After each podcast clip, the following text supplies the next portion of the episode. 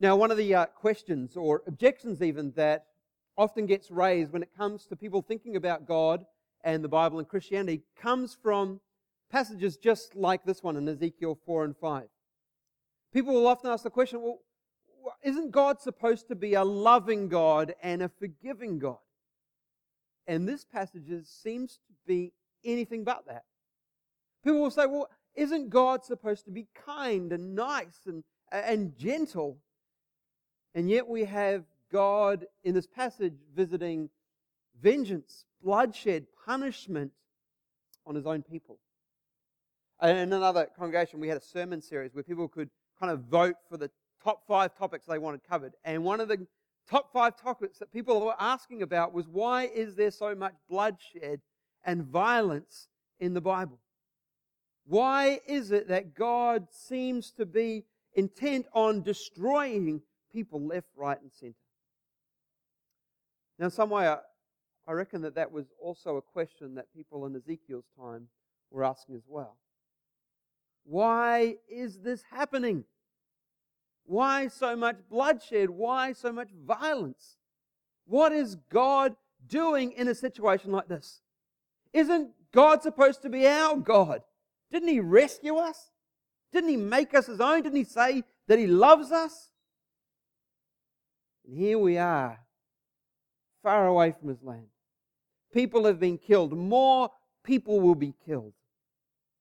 Why is this happening?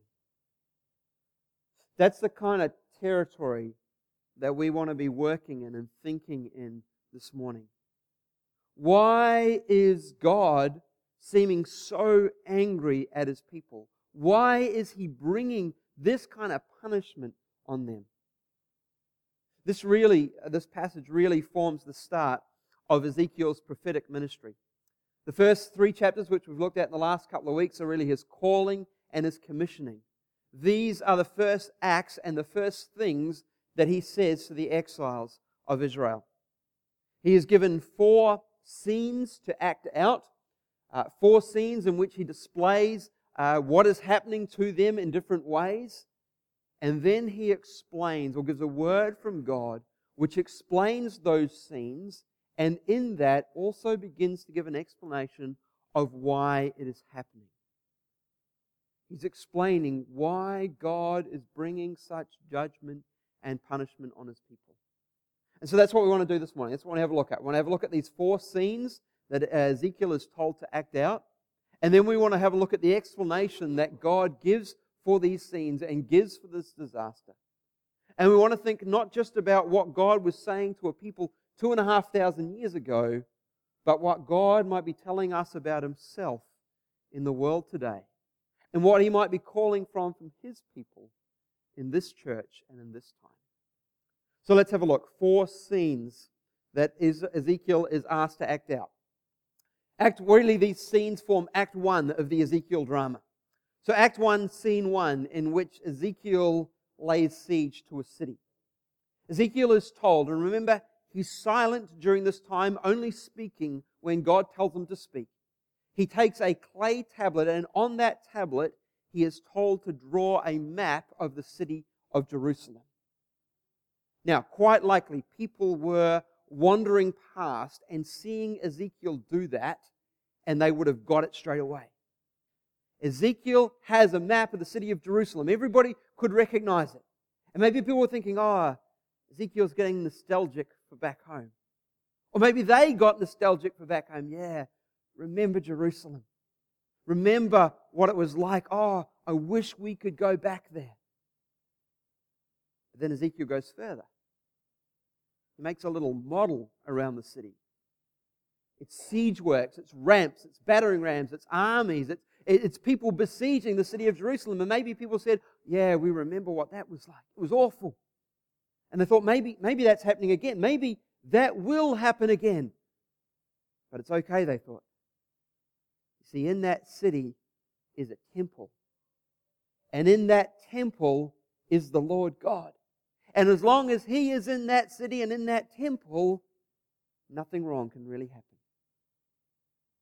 But then Ezekiel goes further. Out of his house, he drags his wife's largest fry pan. and he holds it there in front of his face. And he looks at the city from behind an iron frying pan. And whether they got it straight away or whether it became clearer later, the message will eventually become known. God wasn't in the city, God was against it. What was happening is not a mistake, this is God's doing. It's Act 1, Scene 2, in which Ezekiel lies on his side. Ezekiel is then commanded by God to lie on his left hand side against the city of Israel, against the city of Jerusalem, on his left hand side, bound with ropes, baring his arm, prophesying against the city for 390 days, bearing the sins of the city. One day for each year. So 390 years being represented in 390 days. Most likely the time from the temple's building to the time of the temple's destruction. And he is to lie on his side, and on his side, he is to bear the sins of his people. Now, he's not bearing it on behalf of the city. He's not suffering for the city like we think of Christ suffering for it. He's demonstrating the sinfulness of God's people over an extended period of time. From the time the city was built to the time that the city will be destroyed, God's people have been rebelling and doing their own thing. And then for 40 more days, and some suggest that the last 40 days runs concurrently with the end of the 390, but for the last 40 days, he's then to lie on his right hand side. Again, bound, again, arm band, prophesying against the city. Again, a day for a year, 40 years, most likely, the time of the exile, the time that Israel will spend away from their land. Acts 1, scene 3, in which Ezekiel slowly starves. For that 390 days, Ezekiel is to have a jar next to him filled with all kinds of lentils, all kinds of beans and grains. we think it's pretty trendy when you eat spelt bread uh, and you eat lentils. It's supposed to be kind of trendy and uh, you know health conscious. That was not the case for Ezekiel.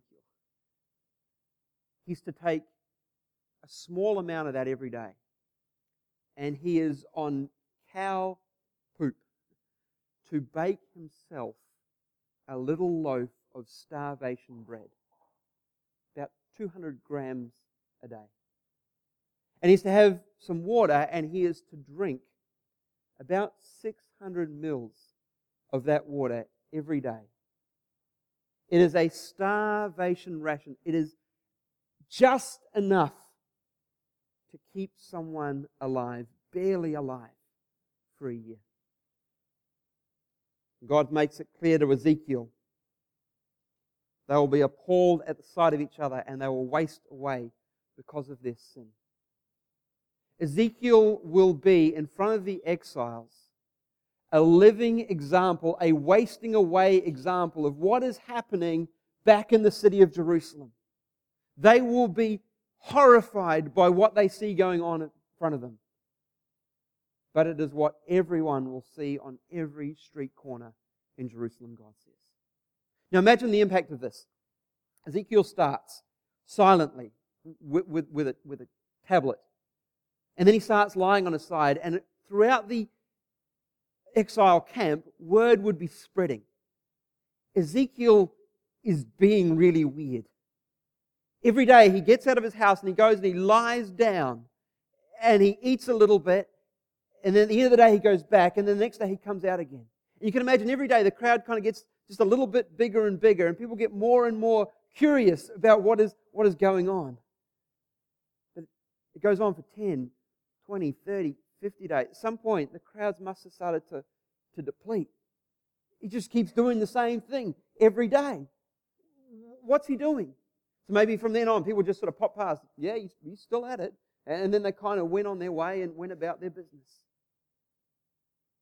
Until one day, after a year, things changed dramatically. Act 1, scene 4, in which Ezekiel lashes out. Ezekiel stands up one day and with a sword he cuts off his hair and his beard. You can imagine that someone sees this and world word spreads like wildfire throughout the exile camp.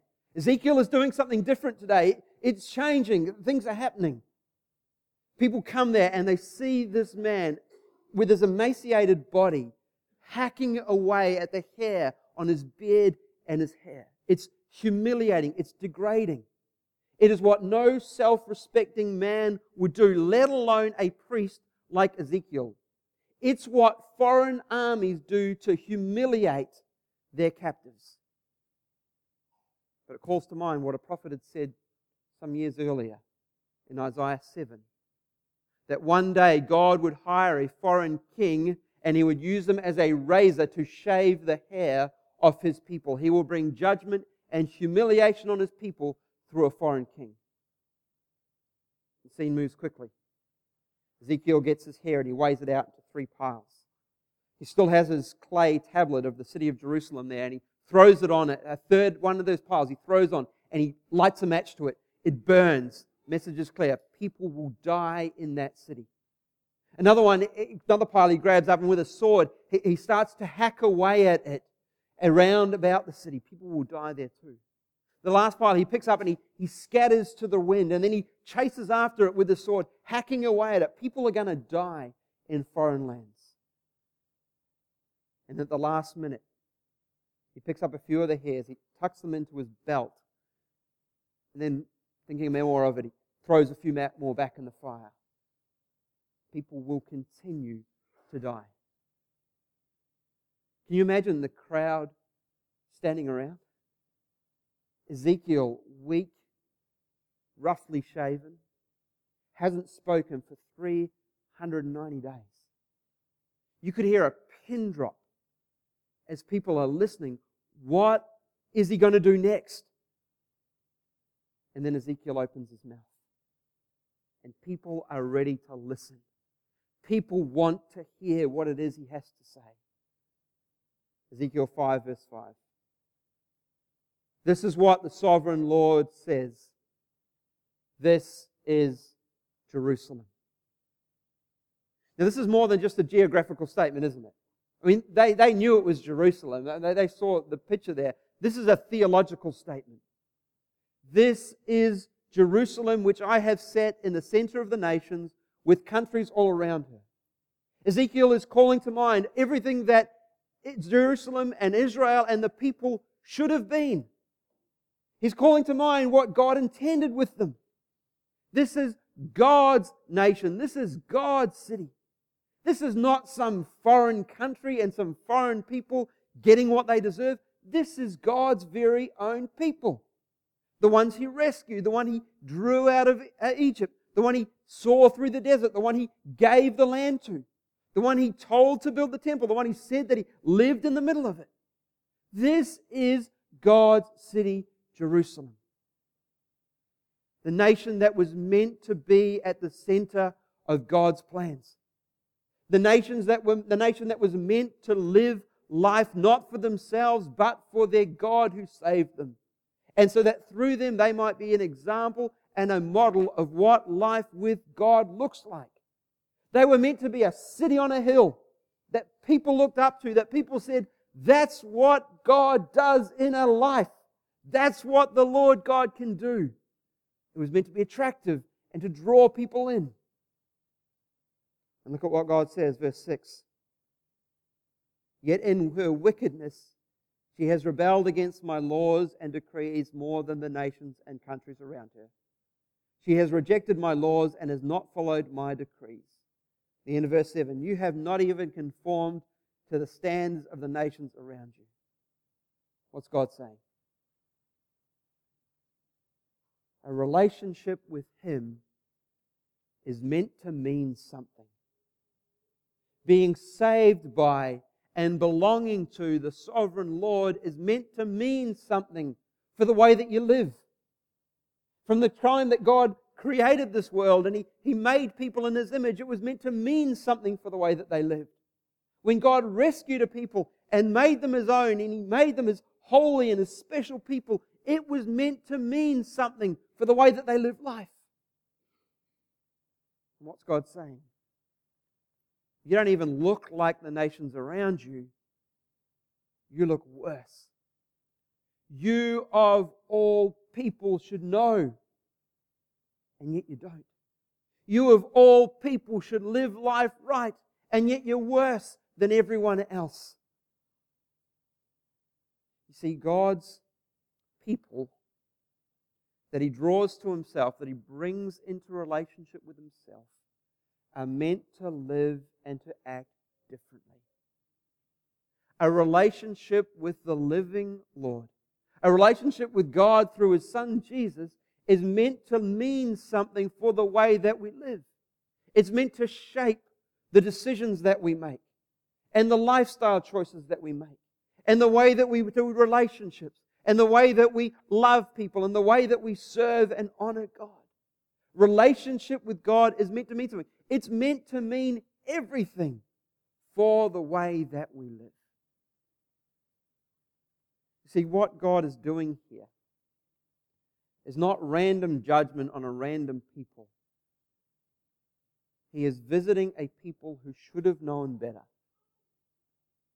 He's visiting a people who should have been distinctive in the world, but yet went around looking worse than everyone else. You see, we know, don't we, that if you're in a relationship with somebody, it means to mean something. If you're married to somebody, it's more than just wearing a ring on your finger. It's meant to mean that you're exclusive to them, that you love them, that you protect them. When we have children, it means something, doesn't it, that relationship? It means you care for them, you nurture them, you love them, you look after them. God's saying a relationship with Him is meant to mean something. It's meant to shape life, shape response, shape love, shape actions. Believing in Jesus is not a get out of jail free card that means that people can go and live any way that they want to. If that's the way we think, if it's, we think it's just there so that God can forgive whatever we do and so it doesn't matter how we live, we really haven't understand, understood God. And we haven't understood the cross of Christ and what Jesus was doing. Relationship means something. See, once we start to grapple with that, then we begin to understand a little more about what God is doing here with his people. See, God is not giving random judgments against any old people. He is bringing covenant curses on a people who belong to himself. He is bringing on his people what he said that he would bring and what they agreed to if they lived rebelliously against their Lord. Would you flick with me to Leviticus chapter 26? It comes at the end of the covenant or the end of the establishment of the relationship between God and his people Israel on Mount Sinai. You remember the context of this. God has graciously rescued his people out of Egypt. He's brought them to himself, and he said that he will be their God and that they will be his people. He's told them that he will bless them and keep them. He's told them that he will give them uh, bountiful goodness in his land. He's given them commandments and he's told them this is the way that you enjoy relationship with me. Then in Leviticus chapter 26, we have what is called covenant blessings and curses. In the first uh, 13 verses there, God is spelling out what is going to happen to his people if they continue to enjoy relationship with him by obeying him. Verse 4 I'll send you rain in season and the ground will yield its crops, and the trees of the fruit and the trees of the field their fruit. Verse 7 I will pursue your enemies, and they will fall by the sword before you. Verse 11 I will put my dwelling place among you, and I will not abhor you. What is God saying? He's saying, if you keep these commandments, I'll bless you. I'll keep you. I'll give you abundance. I'll, I will give you joy. I will pursue your energy, enemies. I will, I will give you safety. I'll give you freedom. But then he spells out, verse 14, But if you will not listen to me and carry out all these commands, and if you reject all my decrees and abhor my laws and fail to carry out my commands, and so violate my covenant, then I will do this to you. I will bring upon you sudden terror, wasting diseases, and fever that will destroy your sight and drain away your life. And it continues. God says, I'll, I'll bring wild animals against you. Fathers will eat their children, children will eat their fathers. I'll pursue you with the sword. I will, I will kick you out of the promised land. You see, when we flick back to Ezekiel chapter 5, it's exactly what we see God saying. You will die of famine inside the city. You will perish by the sword outside of the city. You will be scattered to the four corners of the earth, and I will pursue you and I will defeat you even there. There will be wild animals. There will be starvation. And through this, God was saying in Leviticus 26, through this I will get your attention and I will call you back to myself. See, what we have in Ezekiel chapter 5 is the result of years and years of covenant breaking and covenant unfaithfulness. What we have is over and over again God calling his people back to himself through his prophets, through his words, urging, calling, longing for his people to come back to him. And over and over again, them rejecting him and going his own way and doing their own thing. So, what we have in Ezekiel 5 is the fulfillment of those covenant curses. You see, God takes the sin and the rebellion and the disobedience of his people very seriously. God takes the unfaithfulness of his people and his world very seriously. See, on the other hand, the human condition seems to be to make very light of it, to ignore it, to excuse it, to find reasons to justify it. We flirt with sin. We, we, we, we play with it. We, we, we muck around with it. We think it doesn't really matter. We think it's not that harmful. It really doesn't mean that much. And God's saying to his people, it means everything. What is happening to you is because of your disobedience and your unfaithfulness and your unwillingness to listen and return back to God. You see, when we begin to see that in Ezekiel chapter 5, we start to see something of the sinfulness of sin. We see something of the horror that it is and the destruction that it brings and the curse that it is on our lives and on our world. And in that, we begin to see a little more of the great need that our world and our lives have for a Savior, for Jesus. See, in this, we begin to see what it is that Jesus is doing on the cross and what it is he is accomplishing. Jesus, in his suffering and in his death, is actually suffering covenant curses for unfaithful people. Jesus, on his body, is suffering covenant curses for rebellion and for disobedience.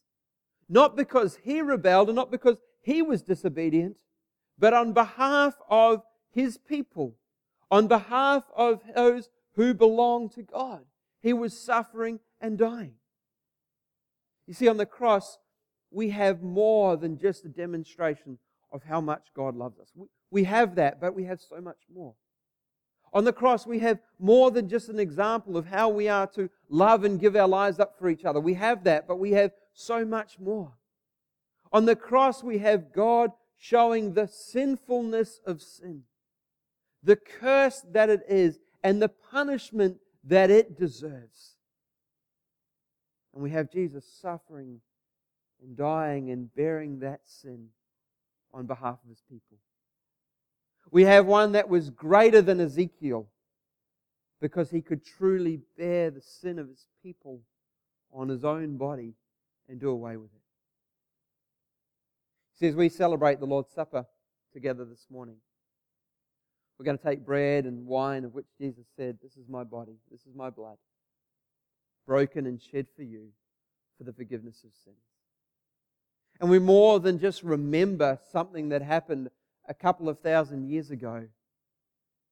We acknowledge our part in that and our deserving of this punishment and this death and this curse. but yet the gracious willingness of Christ to suffer and die on our behalf for his people.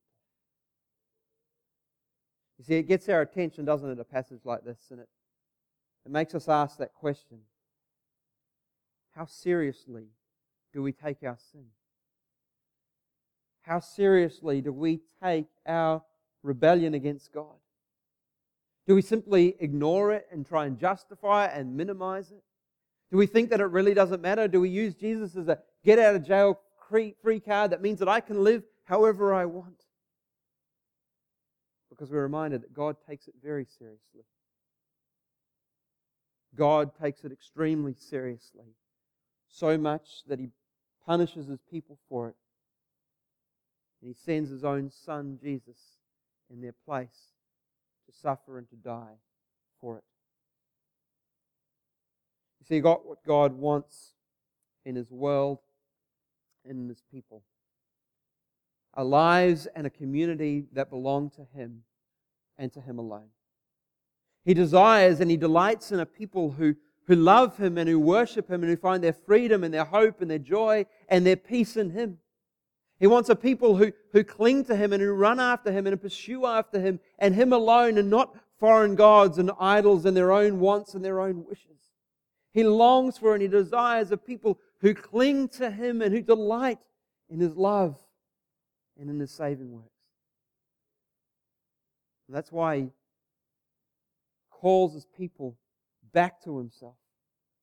Even in Leviticus chapter 26, if you, you read there, in verse 40.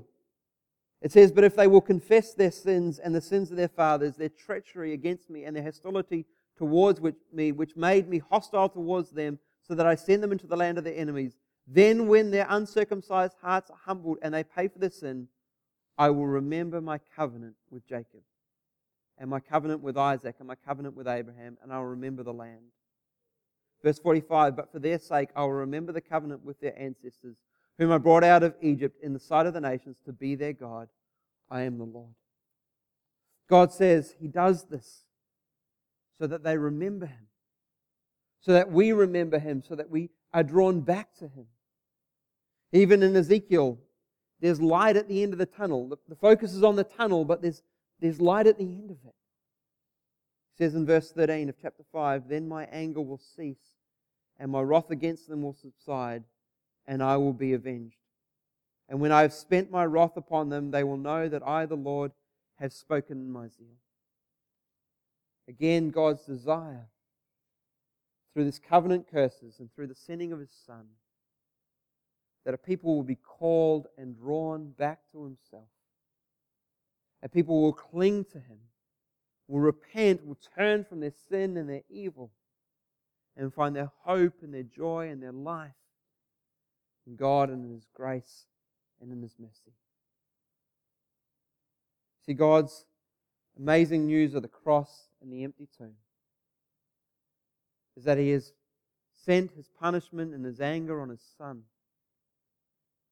He's shown the sinfulness of sin, He's opened the way for sinful people to be back into relationship with Himself, to be a part of His new family, to have their hearts cleansed, to have their hearts changed, to have their minds renewed, and their life course altered. For people to be back in community with God and back in community with each other, and in that community to delight, to do God's work, and to honor Him and to serve Him, and to live in obedience to Him. See, God again is calling, even today, people back to Himself. He's calling people to, to move from walking away from Him and against Him and being hostile towards Him, to turn to Him, to repent, to acknowledge sinfulness, and to find their hope and their freedom in their Savior. See, simply hanging around in a church, being part of a people, is not enough. Keith Green famously said, Going to church makes you a Christian no more than going to McDonald's makes you a hamburger. Simply hanging out with God's people, relying on some goodness or some heritage or, or, or something in our, in our family to make us right with God. It's simply not right. It's not enough. God is calling people to turn back to Him, to repent and find a new life and a new hope in His Son Jesus. Maybe for today, maybe today, for some of us, that needs to be done for the very first time. Maybe we've been hanging around in churches for a while, or maybe just recently. But God is calling people to return to Him through His Son and find a new hope and a new life in Him. Maybe we have been ignoring God for a while. We've been minimizing our sin and our rebellion, thinking it doesn't matter. Using Jesus as a get out of jail free card. To us, God is calling us back to Himself and back to His Son today. To turn to Him to find life and freedom and hope and joy and forgiveness in His Son and His work.